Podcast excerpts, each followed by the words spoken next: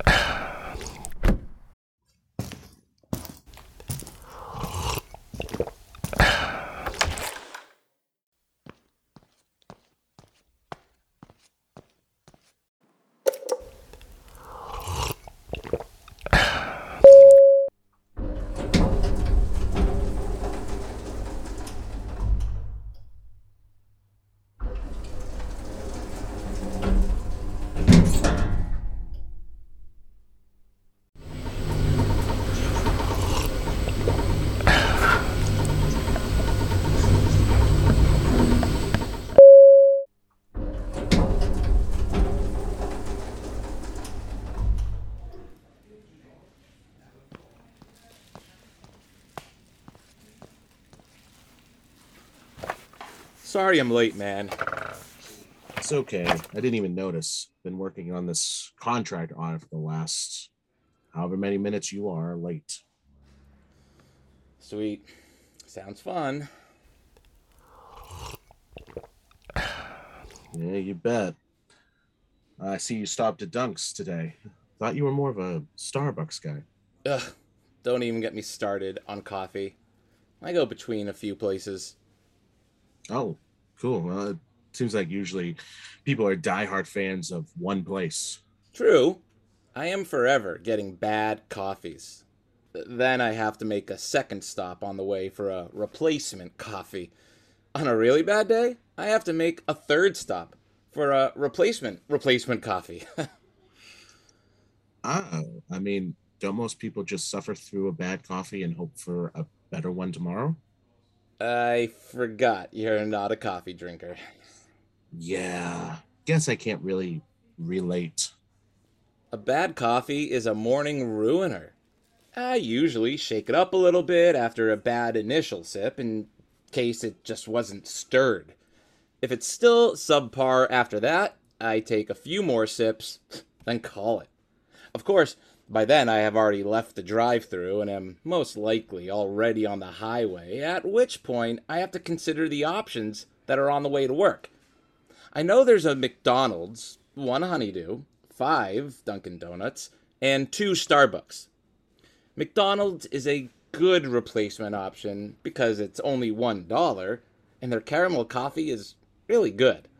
Caramel is my favorite. But I only get that at Dunkin's or McDonald's. Sometimes Starbucks, but they usually put too much of the flavor syrup in, and it's too sweet in a bad way. Very artificial tasting. Whereas the McDonald's one is less overpowering. Now, at Dunkin's, you have the choice of the syrup or the swirl, the swirl being the superior choice. However, if they don't put enough, that's a whole different story. Anyway, Honeydew is on the left side of the road and is a challenge to get to because of the light. And then it's a challenge to get back to the route in a timely manner. So I could be tacking on seven to ten minutes, depending on the line. I also have to play around with flavor choices there and sugar and cream ratios. Sometimes I'll get their pumpkin or mocha madness or the blueberry cinnamon, but all of the choices are a gamble. Out of the five Dunkin' Donuts, four are on the right, one is on the left. The one on the left is a walk-in, so that's two strikes against it already. Much like the Honeydew situation, it's in a congested area with a light on a major route, so it's a nightmare. I stopped once for a replacement, and the line was wicked long, but I waited, ordered my large caramel swirl, dark roast two and two, which... It's a gamble half the time, too. I play around with the ratios lately because I get so many subpar coffees. But anyway, they took my order and charged me, and then when they handed it to me, they told me they had no more dark roast. So, naturally, it was not what I wanted. It also didn't have enough caramel swirl in it, so that was fun. The other four choices have drive-thrus, but only one of them is worth it. It's in a gas station truck stop right on the side of the road, and there is never a line. They also make good coffee. I either get my usual caramel swirl or I get pumpkin. No complaints. I know what you're thinking. Why don't I just go there in the first place? Because that is twenty minutes into the commute, and it is habit and necessity that I get coffee within the first five minutes of my drive. It's part of my routine, and I am very big on routine. As for Starbucks, they are both walk-ins, and they are both crowded. It's a gamble there. I like their macchiatos, but I don't want a macchiato every day, especially not for five fucking dollars to potentially be unsatisfied. Yeah, sounds like you really got it down to a science. Well, almost. Uh, other than the fact that you sometimes buy three coffees in one morning. Yeah, no, it's not ideal. I don't care about the money, but some days it's adding up to around seven dollars. It's two forty-five for a large at Dunkin'. It's one dollar and seven cents at McDonald's. It's a- around two thirty-five for a regular non-specialty coffee at Starbucks. And and I forgot Honeydew, but it's around the two thirty mark. The stopping three times is the most annoying part. And having to get rid of the prior coffee. Sometimes the drive-thru trashes are overflowing. Sometimes I have to open my door to empty my shitty full coffee out because I don't want to be a complete asshole and throw a full coffee in a trash that someone is going to have to empty. It's a process. I guess it's a good thing I don't like coffee. It's also a matter of what I'm in the mood for. Like, I like Starbucks coffee more. It's got a bold, full-bodied taste. So I just put a splash of whole milk and ask for, like, half the amount of caramel pumps they would ordinarily put in a venti. I'll drink that close to black. I don't like Dunkin's coffee black, so it needs one to two creams and one sugar, at least.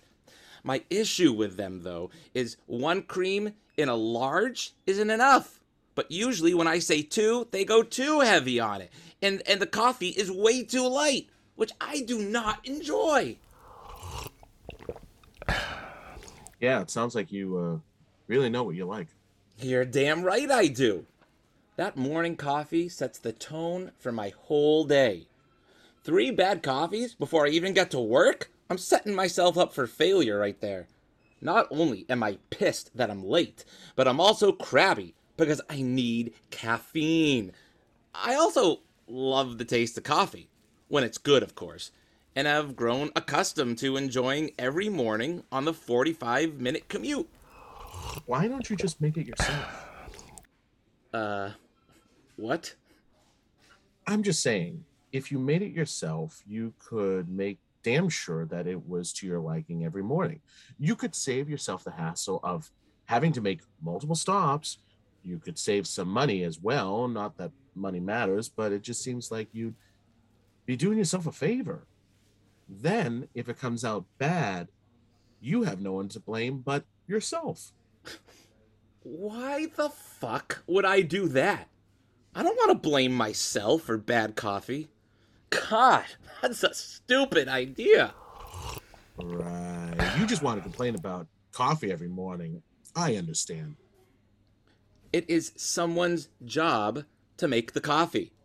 They are paid to do it. It's not my job. I want to keep the baristas of the world employed so that they can continue to feed their families and put clothes on their backs. I'm not an asshole like some people. Well, what's that supposed to mean? I think you know what it means. No, I don't think I do. I don't buy that you don't like coffee. I bet you do. In fact, I bet you love coffee. You're just too cheap. I'm most certainly not cheap. And you think their profession is below you, you pretentious asshole. I... I'm pretentious? You're the one going on and on and on about your fucking coffee fails that you very well could correct yourself by making your own damn coffee. I'm not cheap. I just put an addition on my house, you piece of shit. Yeah, thanks to your wife's whoring around town. Is everything okay over there? Fuck off, Sally. No one wants to talk to you. Sorry, fellas. Oh, don't talk to Sally like that. I'll talk to Sally, however I damn well please. Stay the hell out of this, Sally, you snaggle-toothed dick sucker. Hey, hey, hey, hey. You know it's true. We all do. She's blown everyone in the office. Don't act like you didn't get one of those tooth jobs from her when you found out about your wife. I was there. We all were. I should get back to this point. Yeah. I should make some phone calls. Hey, guys, it's about that time of the day. I'm gonna do a coffee run. Anyone want anything?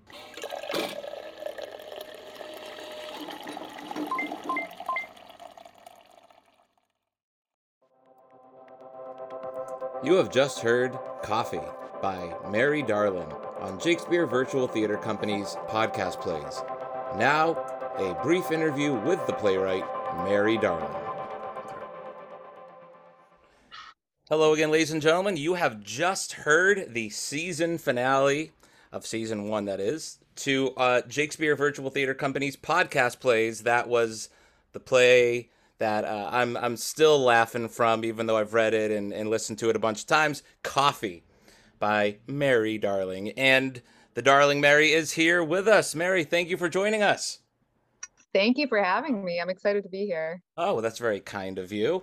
Now, it should be uh, disclosed to the uh, the listener here that Mary and I know each other uh, a little bit within the playwriting community. Uh, Mary, you were actually the person responsible for getting me into this whole one-minute playwriting thing. Uh, so Mary uh, kind of sponsored, um, I don't know when this was, maybe two to three years ago now, something like that. She, I know, it feels like yesterday, but time has yeah. been lost, and it was like three years ago probably. Yeah, right, I know. Uh, but Mary, a, a very active playwright herself, uh, I, she, I guess she had read something of mine or seen something. She's like, you should try one-minute plays. And I said, how can you tell a play in one minute? How can you tell a story in one minute? And so I read some of hers and like, oh, I guess you can. Um, Hers are so much better than mine, but uh, but she oh, had this. No, yes, no. yes, no, stop. She had this festival, and I'm going to stop talking in a minute. And she was kind enough to include some of mine. But uh, so if you ever get a chance, read Mary's work on the New Play Exchange. But this play, uh, a little bit longer than a minute, um, hysterical. It, it's about coffee. And when I was re- rehearsing it with the other gentleman in it, he said, "This is such a millennial play." Uh, it's it's true, but that's what makes it so great. So, Mary, is is this true to your life? Do you have this uh, this drive to find the perfect cup of coffee, and does it weigh on your conscience as much as the character in the play? I think at the time I wrote it, I was it was. So now I'm one of those kind of coffee douchers. Like I, I have a French press, and I do it myself, and like. Okay. Sometimes I get one out, but like okay. mostly I don't. Um, but at the time I was commuting like an hour, you know, two hours total. So in the morning I would be like, I need a coffee at like six thirty. And, you know, sometimes I would hit like more than one place because I would get like a bad coffee and I don't want to be rude and like send it back. I'm not that kind of person, right. But I'd be like, oh, I guess I'll stop and get another one. And so it felt like funny. And I was working in an office environment at that time. And, um, you know, I had great coworkers, but there are always people who are just kind of like in the office that are maybe a certain personality or mm-hmm. like someone you're kind of like, yeah, shut the fuck up. And I feel like I just ran with the energy of like the coffee or like the non-coffee drinkers in the office and just the random people who will chime in sometimes. And I kind of just ran with it. And it's kind of funny too that, that this play's kind of coming out of the woodwork because I think I did write it like I don't know, five years ago. And more recently, I've had people like read it or comment it or ask to use it for things. So mm-hmm. it's making its comeback. It is making a comeback. I mean, coffee, it's always going to be here. People love coffee. People feel very passionate about coffee. Now, your characters in the play, they talk about uh, they talk about Dunkin' Donuts, of course. They talk about Starbucks. Uh, if you're not from Massachusetts, you might not get the Honeydew Donuts reference. Uh, that's where Mary and I are from. Mary, uh, are you able to tell us which kind of coffee you prefer the most now? I will tell you. Uh, again, I'm kind of a douche. I will say I do prefer, I hate myself for this. Gas station like coffee? Okay, well, no, I'm not disgusting. uh, but, you know, in a pinch, sure. Yeah. Um, no, but I uh, I definitely like local coffee a lot. Like, there's a couple of places around here I'll hit, but um, I'll do I'll do Starbucks. You know, okay. I'm not I'm not even like a, you know, I'm not like a fancy, you know, macchiato drinker. I'm a pretty plain, like, I'm someone who's now can't have like cream in my coffee. Like I'm one of those oh, people now. So, oh. Yeah, I've become. Yeah, I'm a I'm a non-dairy coffee drinker. So you know that does li limit the options too sometimes. So, but you're not you're not a coffee black person because like I just like the taste of pure coffee when it's black. No, I'll I will say like I do. People are gonna hate me. I do find like Dunkin' Donuts to be kind of watery. I'll mm-hmm. say that. And so like, yeah. I don't necessarily, I'll go, like, don't get me wrong. Like I go like once a week when I'm driving home from the gym because it's here because I yeah. live in like an area that like Starbucks is like thirty minutes from. And, and um, Donuts in Massachusetts is on every corner. Well, it is. So totally convenient. But I usually drink it actually like at home when I make it, I drink it with oat milk because I like oat milk or like I'll do right. almond when I'm out. But like, of course, like you're saying, like if I were a gas, like a gas station or like a Cumbies person, like the options would be black. And like, I'm not drinking that coffee black. So, okay. Good to know. Good to know. Uh, it's funny. I, I visit my wife's family up in the way, way, way upper peninsula of, uh, of Michigan. And we have to have gas station coffee when we go out, you know, there's no, I mean, I guess you could go to the big boy or you could go buy some uh, coffee in the bag, but it's, it's certainly not, not the same. I, I get where you're coming from there. So, uh, so Mary, uh, tell us about some of the other uh, things that you have written. Uh, so this is like a five to ten minute play. Have you written a full length play? Have I ever asked to do that? Um, yeah, I have written a couple of full length plays, and okay. two of them um, I've had the privilege of having fully produced um, within the last couple of years. So I have one that's um, essentially two people meet through this dating service called Marry Me, Darling. And it's like, um, they're trying to make a contract, like determining like how long, like a one year, two year, you know, whatever agreement on like dating terms. And so they have like an artificial intelligence that is like managing this. And she's kind of an asshole. Okay. Um, and she definitely doesn't like the man. And um, so they go through it, but like throughout it, they recount like flashbacks of their failed relationships to come up with these terms. So like there's different players who come out to act those out. Um, it's very funny. Interesting. Um, so that's one of them. And that had a production in Fitchburg uh, in two thousand nineteen. Okay. Okay. And, and you got one coming up now. Is that a one act one? Full length. Oh, Full length. Okay. Uh, yeah. Um, so I just had that done in Lowell. It's called Good Grief Departure right. from this, uh, this subject matter. Um it's a little more heavy. It definitely deals with loss, but it also kind of combines like the humorous things that come along with that. So it's an eleven person cast, so there's a lot oh of different my. Yeah, it's huge.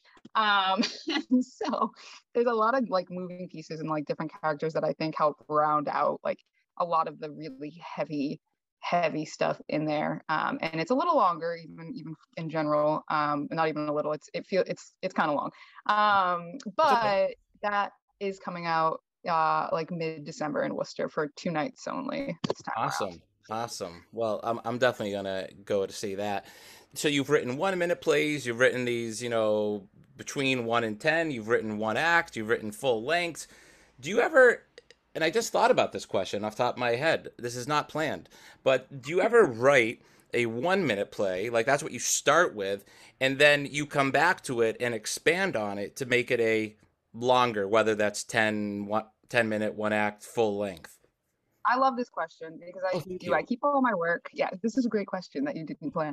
Um, I keep all of my work. So I uh, honestly, On Our Terms, which was my full length play about the relationship contract and stuff, that started out as like ten different ten minute plays I had that all had like a, the same theme. And those essentially became the flashbacks.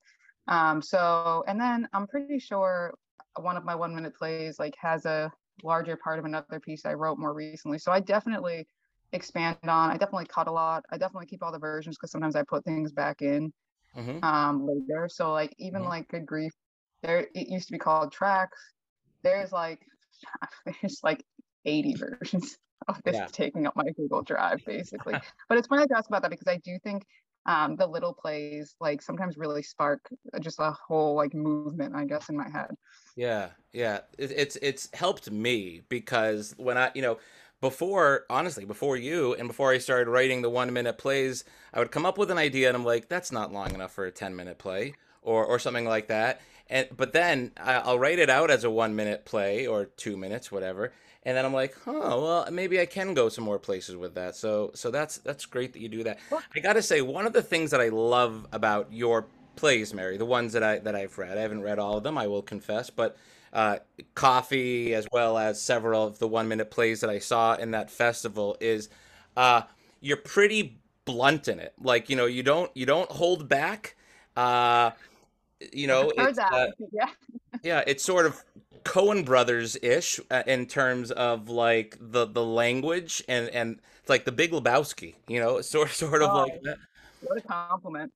No, it is. That's a great. That's a I great play. I love yeah. it. I've got my dude robe on now. Okay, that's true. Uh, listener, you can't see. She is dressed like the dude. No, but um, you, you go there is basically what I'm trying to say. So had I written this play, Coffee, uh, or if anyone else had, uh, I don't think that I would have had the balls, quite honestly, to put in the whole thing with Sally, the, the, uh, the woman in the office. Um, and it's probably sexist for me to say that, but from a coming from a female playwright such as yourself, I didn't expect that at all. You know, I yeah, for some reason no, I that would, makes sense. Yeah, I would think that yeah, you. Were, not... So, uh, so my my question for that is like, what I guess what gives you the courage to be able to push, right? Yeah, to push the envelope that far, and uh, you know, do you ever like? Are you ever worried that you're going to offend people with some of that? This is, this is a great question. You're just on fire with the question. Hey. Um, I should hire you to be my personal like interviewer for everything. Um, credit to Jake Lewis. So I actually, so I go there because I feel like for me, I want to see shit that's relatable. And I think on T V and it, like shows that I think are done really well, like whether they're like Netflix originals or like whatever, like they go there. And I think theater should do the same, even if it's uncomfortable. So like, I don't give a fuck if I make people uncomfortable. I will say I come from a place of trying not to offend. Like I am very passionate about like, you know, pieces that are relatable and that are inclusive and that are diverse and things like that. Um, and so I don't think my subject matter is like crude, but I do think it's like you're saying, it's blunt. It's, you know, I had someone tell me after one of my shows where I said, um, you know, the C word, yeah. that they don't usually like it at all in plays, but they felt like it worked and it surprised them because they're usually wildly offended. It was kind of an older yeah. woman, and I was like, well, okay. And like my mom is very like, but she loves it all too. So I think there is, I think, I think I try to write how people talk, and not that everybody talks like like this man talks to Sally by by any stretch. Right, right. Um, but I think sometimes there's just parts of that in there. Now, when it comes to being worried about offending people, I'll say that I think because of cancel culture, it's like a very difficult time to be an artist. Mm. And I think I know you have some, some feelings on that too. I've followed some of the things you've said. Um, and I think that can make it scary because we're here creating things and sometimes they're based on history. Sometimes they're based on real, you know, not even based on, but sometimes like we're capturing real people that are total degenerates, but those people right. exist. And I don't think we should stay away from that out because people want to take it out of context or think we're on the side of something. We're not. We're bringing stories to life. So even when I get scared sometimes, uh, and I've had it burn me a few times in small ways because mm. of, I think, misinterpretation or or what have you. So I do try to walk cautiously with some of that, but I also try to just have the mentality that, like, you know what, if you don't fucking like it, you don't fucking like it, but hopefully you can see that this is like a piece of art. This isn't my personal opinion. This isn't... Yeah. I'm not this degenerate. like, right, right. So, degenerate just pays rent in your head, right? Yeah, he, that's what happens. Exactly. So, so, but one of the things that the, that you said that um, uh, someone else once said to me is, you know, you're talking about like these are real people in a way, and I know that not all men, hopefully, uh, speak like this man did too, but um, it was it was something that I came to late in the playwriting my playwriting education, where you don't have to have likable characters. You know what I mean? That's it. You don't, because we don't like everybody. Right. And I always thought, like, well, the audience has to like the main character. No, I think that the audience has to, in some ways, be able to relate to the characters, but but even that, not always. And so that really changed a lot of my perspective on writing. I wrote a play, and you know, at the end of it, it's it's like really kind of nasty. And I was showing it to someone, that are like, "This is not a happy ending." And I'm, but and I was like, "Yeah, you're right. It's it's probably not going to let the audience, you know, be very happy." And but then I thought, wait a minute. But it doesn't have to be a happy ending. You know what I mean? So I'm so happy you said this, because we have this conversation all the time. Um, like my boyfriend at home about work and stuff. And like, I think part of the reason, and from what I've heard from people, and, and I also try to engage the non-theatrical audience too. Like, I don't really write for like people that consider themselves like the theater There's expert. Like, right. and I, and I, right.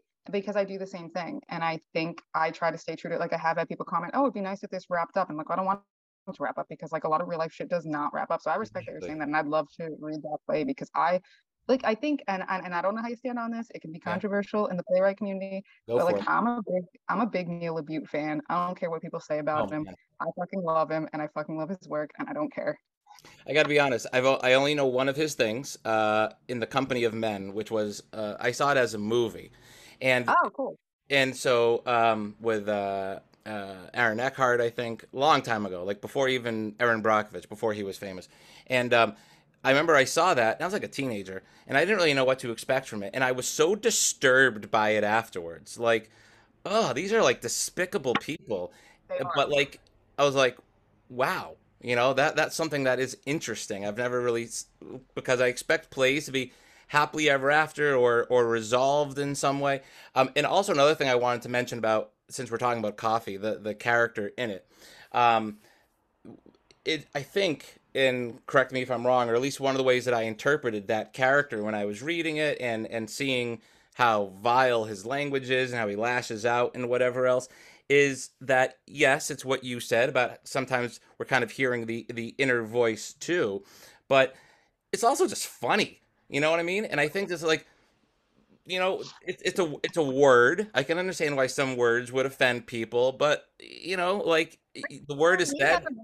It doesn't offend me, and I realize a lot of people don't feel that way. But like, I think I kind of do believe, um, in some ways, not all, all by any such. Like, I think some words are just plain ugly, and like we should stay away from them. But like for that one, I kind of feel like, you know what? I was in The Vagina Monologues, and they had that piece on oh, yeah. claiming it. For me, I'm like, yeah, all day. Like, I was in that multiple times, and it was a really like empowering time in my life. So like for me, I'm like, eh, I don't let that word carry any weight, but I do let it carry humor for those who want it to. And surprise, you know, I mean, like I think you're you're not expecting it. Yeah, I think even myself when I go back and read it, I'm like, oh, that's there. I forgot. Yeah, right. Like, whoops, I forgot about that one. Yeah, it's funny that you forget about that one, and it's such a moment. It was such a moment in the play. Yeah, it's a huge, like, I can't wait to hear to hear it from, um, yeah. you know, with, because I, I'm excited. Yeah, so. so, yes, we are recording this before Mary has heard it. So she's saying very nice things about me right now, but we'll we'll have to maybe do a, a post, a post-post interview or, or something like that. I don't know. But, I'm sure uh, I'll have nothing but good things to say. Oh, well, thank you very much. Yeah. And, um, you know, had a lot of fun with it, Mary. Had a lot of fun with it uh, because I I don't think I'm a millennial, but I think that I can totally relate to, you know, you're not wanting to say something mean, but you want the nice cup of coffee. It's, it's, it's wonderful. So great work on it, as always, Mary. Everybody, check out Mary's work, whether it's in a theater near you or on the internet. Uh, if you, if, especially if you like this one, you got a lot of great stuff in store for you. Mary, thank you for speaking with me today. Thank you for having me. I really appreciate it. Thanks so much. Thank you for listening to Shakespeare Virtual Theater Company's podcast plays and Coffee by Mary Darling. We are looking for scripts for season two. If you think that you have a play that would work as a podcast play, we would love to read it. Visit w w w dot jakespearvtc dot com slash submit. Make sure you press the subscribe button to be notified when season two debuts. In the meantime, you can replay all twelve episodes of season one on Spotify or anywhere that podcasts are available. Coming in January twenty twenty-two from Shakespeare Virtual Theater Company, The Extraordinary Adventures of Arsène Lupin, the radio plays. Tune in to this podcast beginning in January as we perform all nine original Arsène Lupin mysteries based upon the short stories by Maurice LeBlanc. Until then, thanks for listening.